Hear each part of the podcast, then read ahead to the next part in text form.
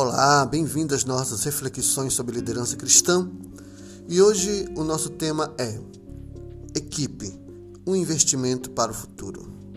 E o texto bíblico que eu quero meditar com você está lá no primeiro livro de Samuel, capítulo 22, versos 2, que diz: E ele, Davi, se tornou o líder deles.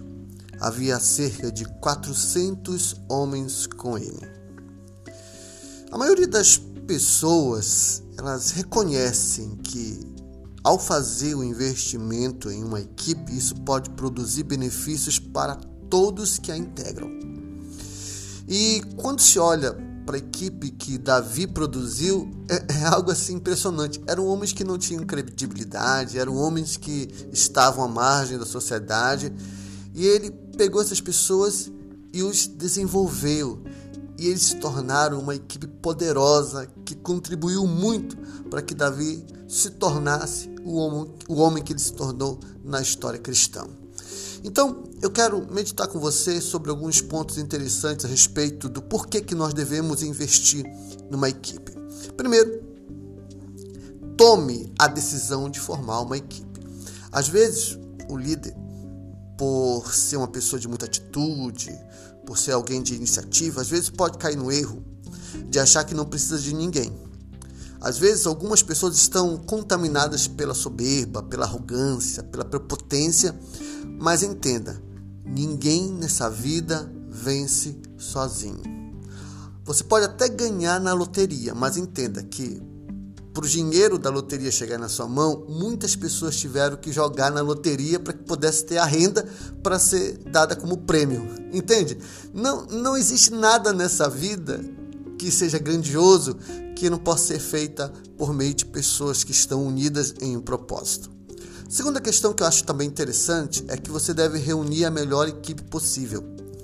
Entenda que você não pode vacilar em escolher pessoas de qualidade pessoas que tenham a habilidade, a técnica, que tenham chamado para certas áreas que talvez você não seja bom. Então procure sempre os melhores para estarem do seu lado. Aliás, os bons líderes, apesar de não ser perfeito em algumas áreas, ele consegue juntar a ele pessoas das mais diversas habilidades para contribuir na missão que ele quer alcançar. Uma outra questão também que é muito importante é que pague o preço para desenvolver a sua equipe. Gente, é muito ruim você estar numa equipe onde o líder só fala besteira, onde o líder não sabe o que está fazendo, o líder que não sabe ter uma palavra, o líder que não sabe ter a habilidade de orientar os seus liderados. Então você que é líder, estude, leia, ouça sermões, ouça estudos, se aproprie do que é de melhor para que você esteja pelo menos podendo acompanhar a capacidade da sua liderança. Porque é ruim você ter vários líderes habilidosos quando você não tem capacidade de orientá-los. Uma outra questão muito importante é faça coisas com a sua equipe. Chame seus liderados para tomar um café com você, Leve alguns para um restaurante, faça uma viagem com algumas pessoas, vá para um retiro com seus liderados, esteja próximo deles. Isso faz toda a diferença. Uma outra questão também que é muito importante nós enfatizarmos aqui é que você precisa investir nas pessoas da sua equipe. Você precisa dar um pouco de poder e autoridade e responsabilidade para eles. Às vezes você tem uma equipe, mas você tá, tem todo mundo amarrado na sua mão. Eles não têm liberdade de atuação, não têm liberdade para fazer o trabalho, não têm liberdade para agir em certas situações. Vale sim dar um pouquinho de responsabilidade, vale sim dar um pouquinho de, de, de autoridade para as pessoas poderem fazer, ter liberdade para trabalhar.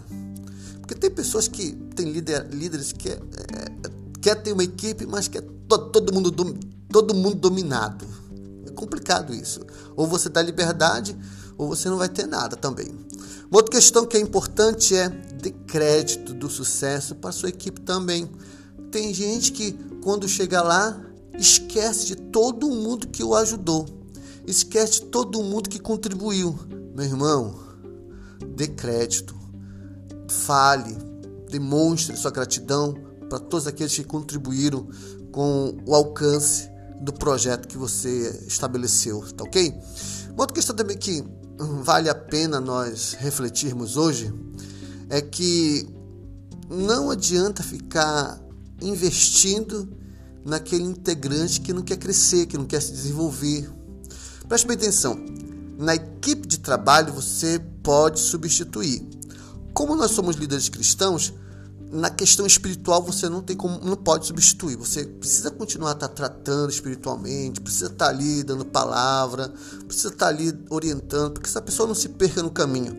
Mas do que diz respeito ao aspecto técnico, você precisa substituir aqueles que não estão rendendo, que não estão dando frutos, tá? Porque apesar de nós sermos líderes cristãos, nós também temos responsabilidades técnicas que precisamos dar conta. E se alguém não está dando conta, é melhor substituir mas nunca alguém pode ser lançado fora no que diz respeito à vida espiritual.